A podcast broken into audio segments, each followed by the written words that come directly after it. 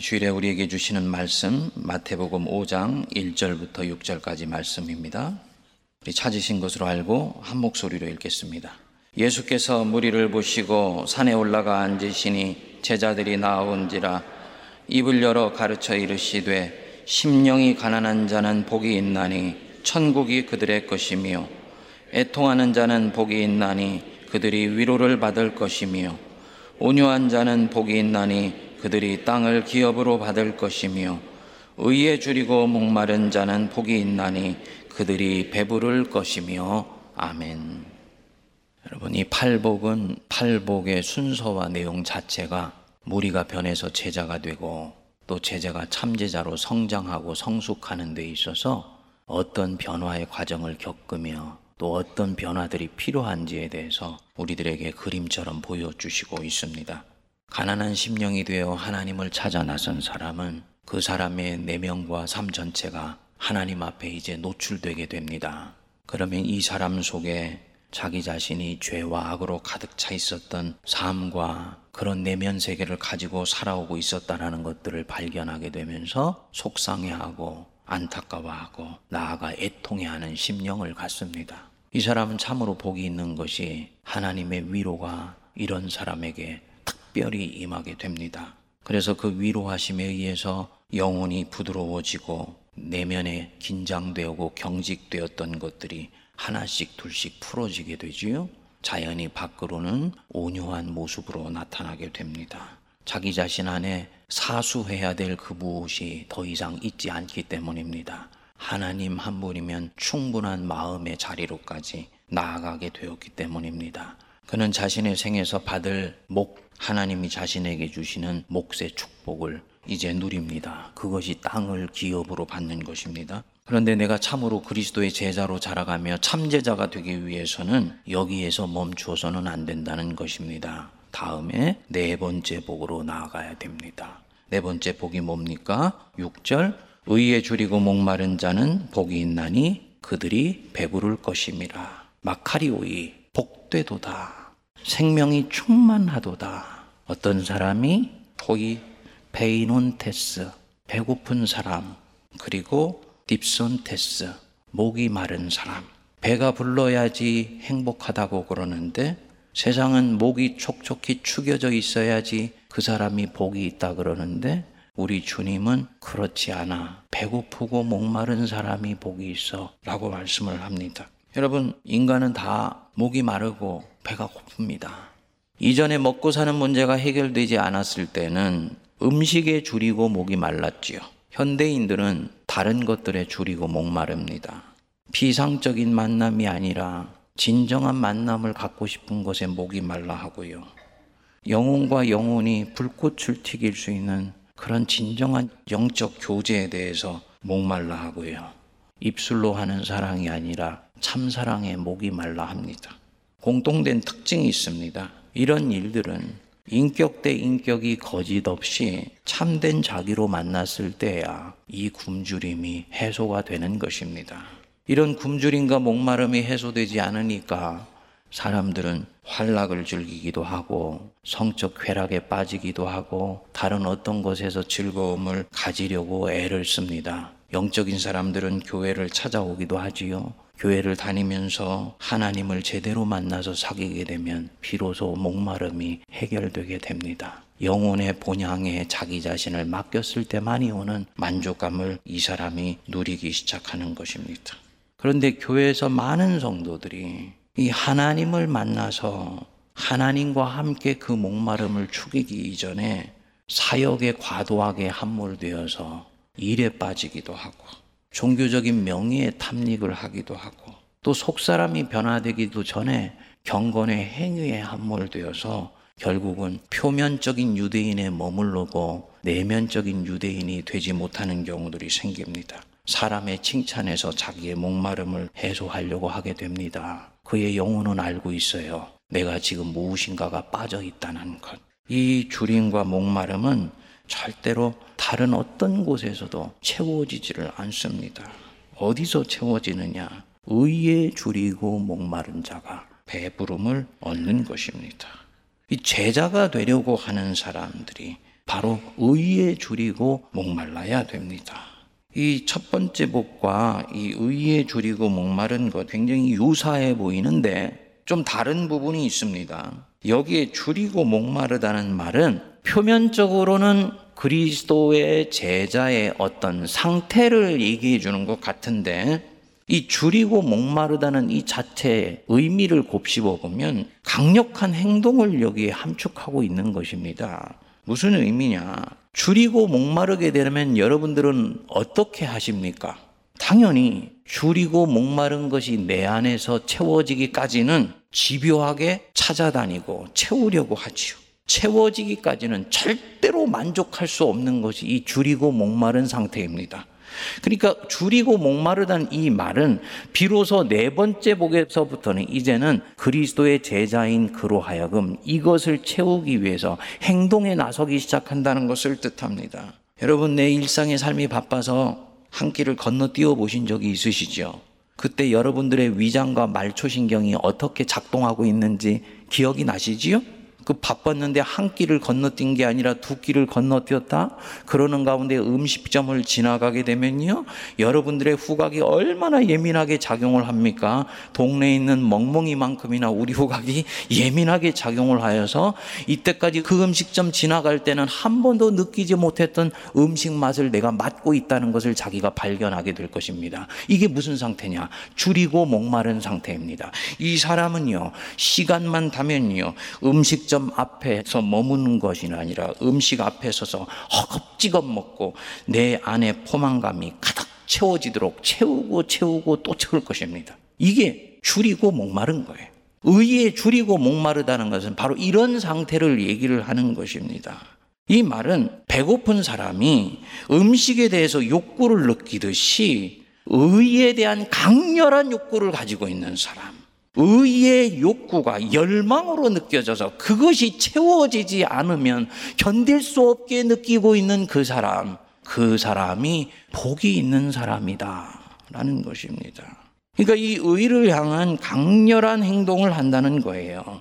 우리가 이때까지 교회를 다니고 주님을 섬기면서 우리가 배고파하고 목말라하고 찾아다녔던 것과는 다른 것을 지금 주님께서 우리에게 목말라 해야 되고 너희들이 배고파 해야 된다고 말씀하고 있는 것 아닙니까?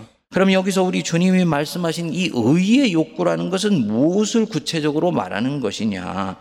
헬라어로는 디카이오 쉬네 그러는데 크게는 두 가지입니다. 첫 번째로는 신앙적인 의, righteousness입니다. 우리가 흔히 알고 있는 칭의예요. 하나님이 우리를 의롭다고 인정해 주시는 바로 그것에 대해서 끊임없이 주님께 구하고 주님께 찾고 그것에 대해서 사모하는 마음을 가져야 된다는 것입니다. 그래서 여기에서 이 의는 하나님과의 바른 관계를 뜻합니다. 뭐를 뜻한다고요? 하나님과의 바른 관계. 사랑하는 여러분, 여러분들이 이때까지 주님을 믿고 교회를 다니면서 오 주님, 하나님과 제가 바른 관계를 맺으면서 내가 예수를 믿는 것이 내 인생의 진정한 소망이요, 내 신앙의 목적입니다. 라고 기도해 오신 분들 계십니까? 그분 복이 있는 성도세요. 근데 많은 성도들이 이 하나님과의 바른 관계에 대해서 깊이 생각하지를 않습니다. 오히려 하나님과 나와의 관계를 가로막는 것들에 의해서 끊임없이 훼손되어져 버리더라고요. 하나님과 나와의 관계를 막는 원수가 무엇이고 장벽이 무엇이겠습니까? 죄지요, 죄. 죄가 성도와 하나님 사이를 가로막고 있지요. 그래서 마틴 로이드 존스는 산상수훈에서 이 의를 향한 목마름을 놓고 온갖 형태의 죄에서 해방되려고 하는 욕구다. 그렇게 얘기를 했습니다. 합당한 해석이에요. 의에 줄이고 목마르다. 이 말은 온갖 형태의 죄에서 내가 노임받아서 그것으로부터 자유케 되고자 하는 열망을 말하는 것입니다. 죄의 민감성을 갖는 것에 대해서 이미 일복에서 이야기를 했었습니다. 그리고 자기 안에서 그것이 발견되었어요. 그때 나는 그것을 가지고 애통해 하게 됩니다.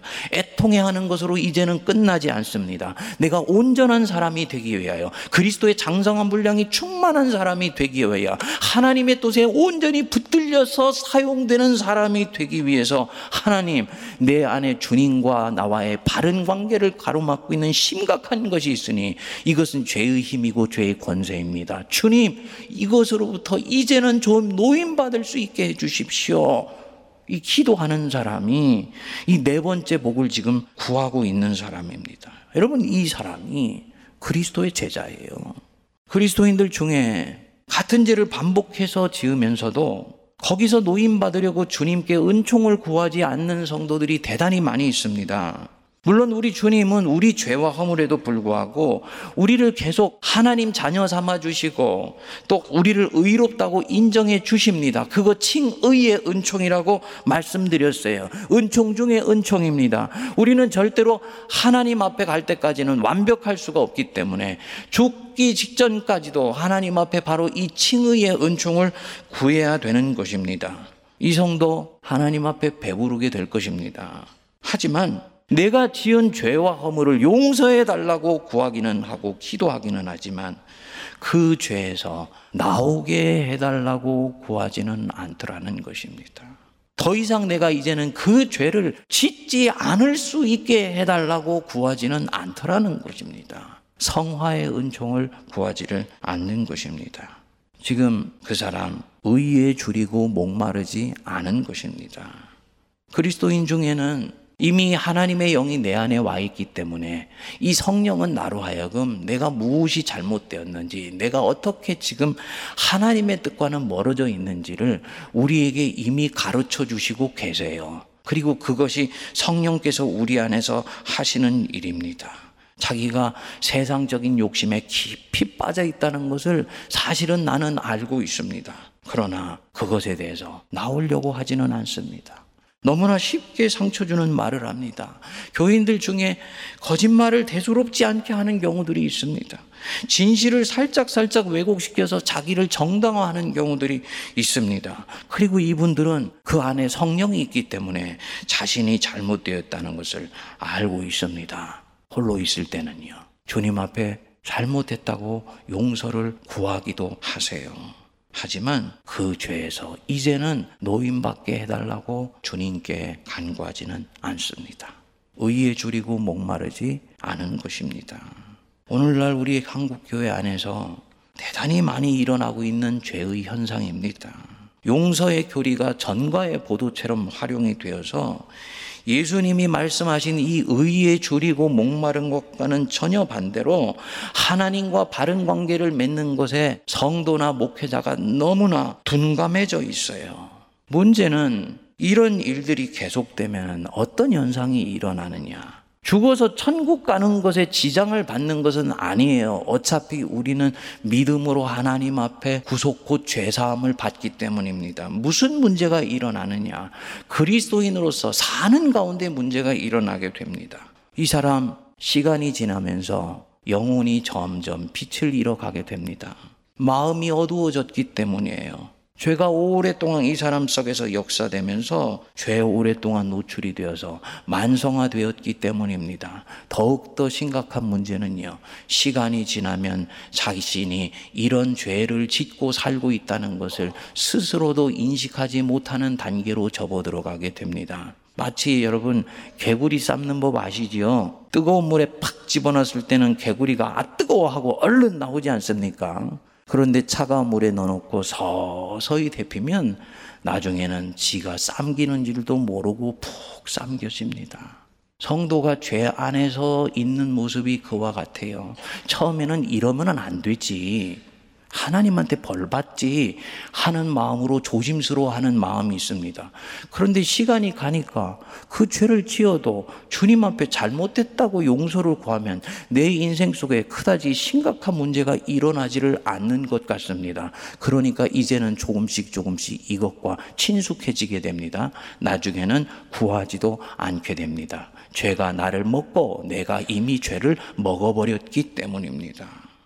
이런 성도가 교회 안에 많게 되면 교회는 시간이 지나면서 공동체 자체가 영적으로 무겁고 어두워져요. 여러분, 은혜가 역사하면 기쁨이 있습니다. 부활의 능력이 우리에게 그 기쁨을 주시는 거예요. 그래서 이 은혜가 역사하는 사람 옆에 가면요. 냉랭했던 마음들도 따뜻한 훈기를 가진 사람으로 바뀔 수가 있게 됩니다. 그런데 은혜가 역사할 공간을 죄악이 움직이거나 율법이 움직이게 되면 따뜻한 마음을 가지고 있었던 사람들도 서늘하게 식어버리게 됩니다.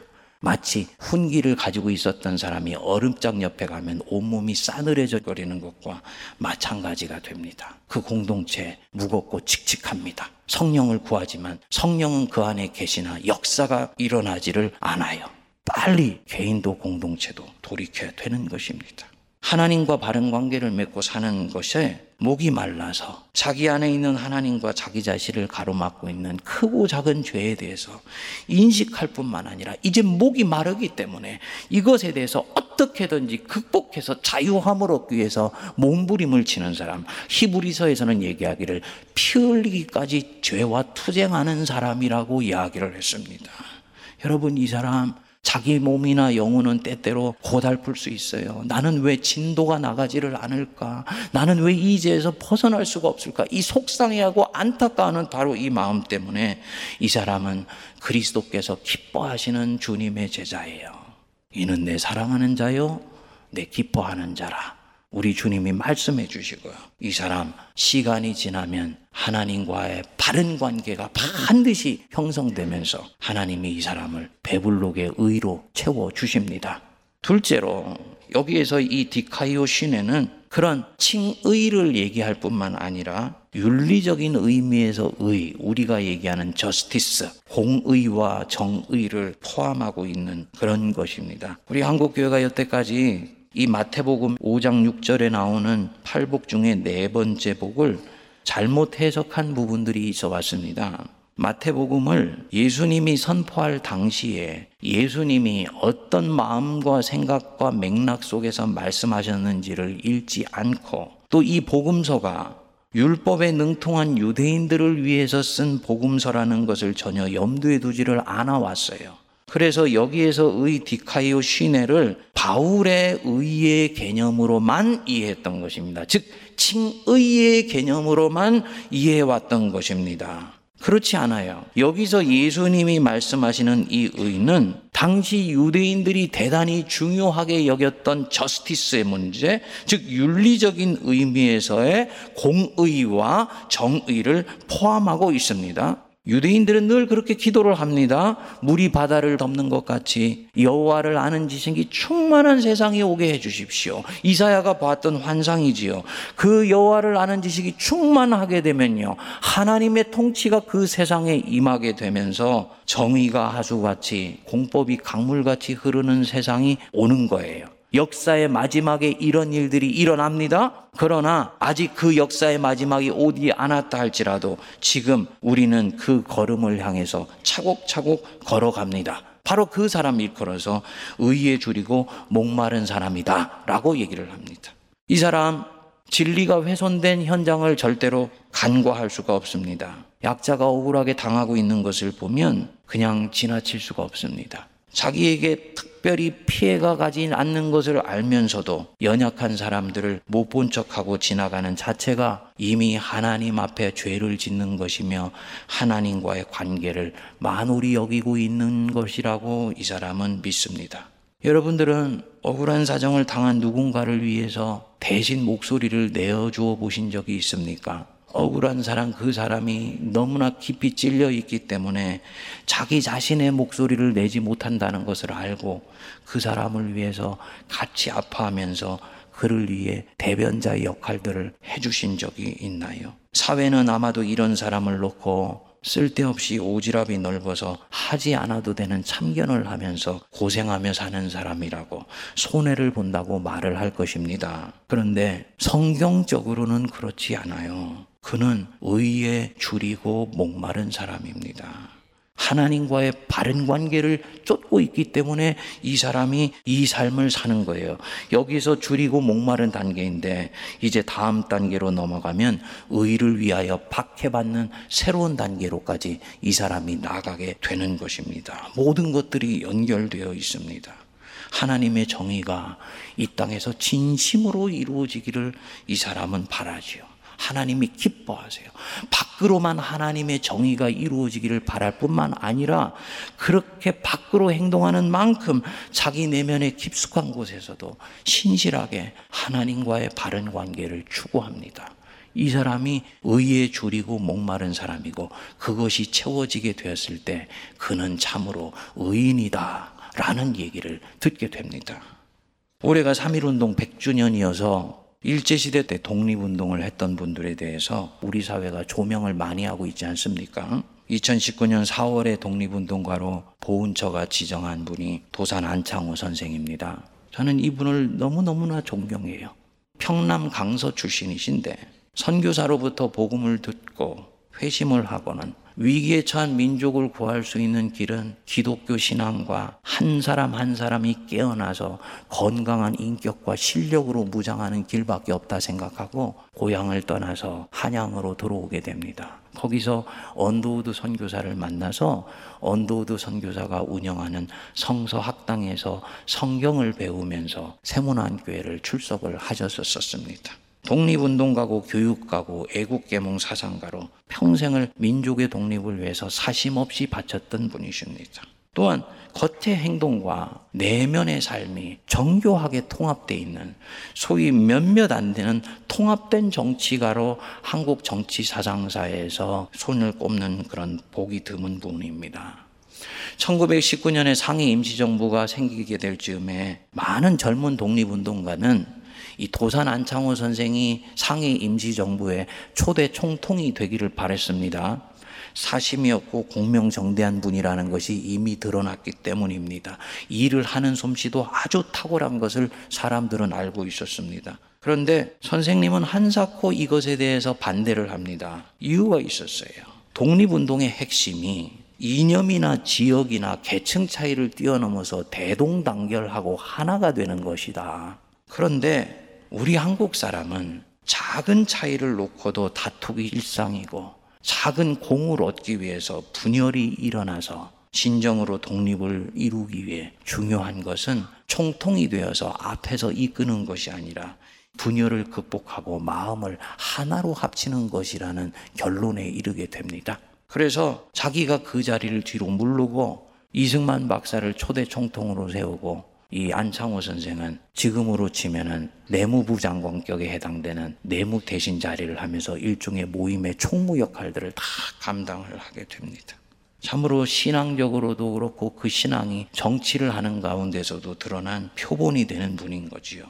어느 날 밤에 잠을 자는 중에 부스럭거리는 소리를 도산 선생이 듣게 됩니다. 그래서 화들짝 깨어나서 보니까 한 아리따운 여인이 자기가 잠자고 있는 그 잠자리 안에 몸을 놓은 것을 알게 된 거예요. 얼마나 놀랐겠습니까? 촛불을 켜서 보니까 함께 독립운동을 해왔던 여자인 것을 알게 되었습니다. 선생의 인격과 용모에 너무나 흠뻑 빠져들어 버려서 그만 자기도 모르게 그냥 빨려들듯이 선생님의 침대로 들어오게 된 것이었습니다. 선생이 조용히 옷을 차려입고는 여인을 면박 주어서 내쫓는 대신에 자기 앞에 앉혀놓고 얘기를 했습니다. 그 정열을 조국을 위해서 써라. 여인이 나중에 후술한 것에 의하면 나직하고 단호하면서도 따뜻하고 자신을 진심으로 따뜻하게 나무래주는 말이었다고 그렇게 후술을 했습니다. 여러분 아직 선생도 나이가 젊고 홀몸으로 고달픈 독립운동을 그 이역 만리에서 하고 있는데 어떻게 사람인데 한 번씩 여자 생각이 나지 않을 수가 있겠습니까? 그런데 선생은 전혀 요동함이 없이 여인을 타일러 보낸 것입니다. 의인이지요. 왜 이런 의인이 될 수 있을까요? 의에 줄이고 목말랐던 삶을 살아왔기 때문입니다. 자기 안에 있는 죄의 성향이 역사하지 못하게 하나님 앞에 자신을 철저히 붙들어 매고 살았던 이 네 번째 복을 단계를 지나봤기 때문에 결국은 이분은 그 자리에서도 자기를 지킬 수가 있었던 것입니다. 그 뒤에 이 여인이 더욱 선생을 흠모하면서 민족 독립을 위해서 헌신한 것은 말할 필요도 없습니다. 사랑하는 여러분, 저와 여러분들은 의에 대해서 얼마나 목말라 하고 얼마나 배고파 합니까? 혹시 이미 내가 가진 보잘 것 없는 의에 이미 배가 불러 있지는 않습니까? 내가 가진 의에 이미 배불러져 있는 사람은 이런 순간 유혹을 넘어갈 수가 없습니다. 평소에 의에 줄이고 목이 말라서 하나님과 바른 관계를 집요하게 추구하지 않았던 사람이라면 이 순간 이 사람은 그것이 내가 지켜야 될 선이 어디까지인지를 가늠할 수가 없습니다. 당연히 그것이 유혹인지도 미처 깨달아 알지 못할 수 있겠죠. 그렇기 때문에 하나님과 함께 평안을 유지할 수도 없는 거예요. 이 사람은 죄에 너무나 익숙해져 버려서 주림과 갈증조차도 느끼지 못하고 있을지 모릅니다. 그럼에도 불구하고 하나님 앞에 영적인 알람 시계가 켜지지 않으며 부끄러움도 느끼지 않습니다. 나는 지금 여전히 안전하다고 생각하고 있기 때문입니다. 그러나 기억하십시오. 바로 그것 때문에 나는 지금 이미 영적으로 메말라 죽어가고 있는 사람이 된 거예요. 죄를 좋아할 뿐만 아니고 그는 죄를 원합니다. 그렇기 때문에 거기에서 나오려고 하지를 않아요. 우리 주님이 바로 그런 자에게 말씀하시는 거예요. 의에 줄이고 목마른 사람이 복이 있어. 이 사람아, 그가 배부를 것이야. 여러분, 그 죄에서 나오십시오. 노임 받으셔요. 하나님이 기다리십니다. 오늘 말씀은 이 부분에서 우리에게 명료하게 도전하십니다. 죄를 짓고 난 뒤에 용서를 구하는 것, 그거 귀한 믿음이다. 그러나 이제는 그것으로 충분하지 않다. 네가 무리로서 예수를 믿을 때에는 네가 적어도 네 죽음 이후의 삶에 대해서 안전을 구하는 것에 있어서는 너는 충분할지 모르지만 적어도 네가 그리스도의 제자가 되고자 한다면 이제는 그것으로 충분하지 않다. 그 죄가 너와 나 여호와의 관계를 가로막고 있다면 하나님과 바른 관계를 맺기 위해서라도 이 반복해서 짓고 있는 죄와 허물로부터 나를 구해달라고 기도할 수 있게 되기를 바란다. 우리 주님이 저와 여러분들에게 말씀하시는 거예요. 우리 세문안교회 다섯 번째 성전에서 우리가 주로 외쳤고 구했던 기도가 바로 이 기도 아니었었습니까? 주님, 우리의 지은 죄를 용서하여 주옵소서. 그러나 저는 이제 이 세문안교회 여섯 번째 예배당에서 새로운 기도가 올라갈 수 있게 되기를 간절히 기도합니다. 주님, 그렇게 지었던 그 죄로부터 이제는 자유함 받을 수 있도록 은혜를 내려 주옵소서. 그 죄로부터 제가 풀려날 수 있도록 저에게 은혜를 내려 주옵소서. 그래서 하나님과 바른 관계를 맺게 되어서 그것이 주는 은혜의 부요함과 풍요함과 넉넉함으로 배부를 수 있게 해 주시옵소서. 그 기도가 이제부터 주님 앞에 본격적으로 올라가게 되어서 다섯 번째, 여섯 번째, 일곱 번째, 여덟 번째 복이 열리는 저와 여러분 되시기를 주의 이름으로 축복드립니다. 기도하겠습니다.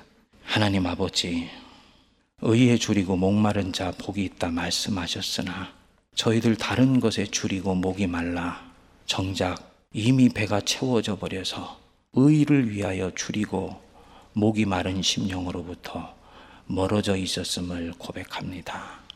주님, 오늘 네 번째 복을 우리에게 가르쳐 주셔서 하나님과 바른 관계를 집요하게 추구해 나가는 것이 우리가 가장 목말라 해야 되는 것이며 가장 찾아야 되는 것이며 굶주려야 하는 것임을 알게 하여 주심을 감사합니다. 우리 모든 사랑하는 성도들 의의 욕구로 가득 차게 하여 주옵소서. 하나님과 바른 관계를 쫓고자 하는 그 열망으로 저희들이 가득 채워지게 하여 주옵소서. 그래서 주님과 우리와의 관계를 가로막고 있는 그 죄에 대해서 진절머리를 치며 이제는 그것으로부터 노임받게 해달라고 하나님 앞에 기도할 수 있는 저희들 되게 하시고 때가 되었을 때 하나님이 주시는 복음의 풍요함과 넉넉함에 진정으로 배가 부른 네 번째 복을 소유한 저희들 되게 하여 주옵소서 예수님 이름으로 기도하옵나이다. 아멘.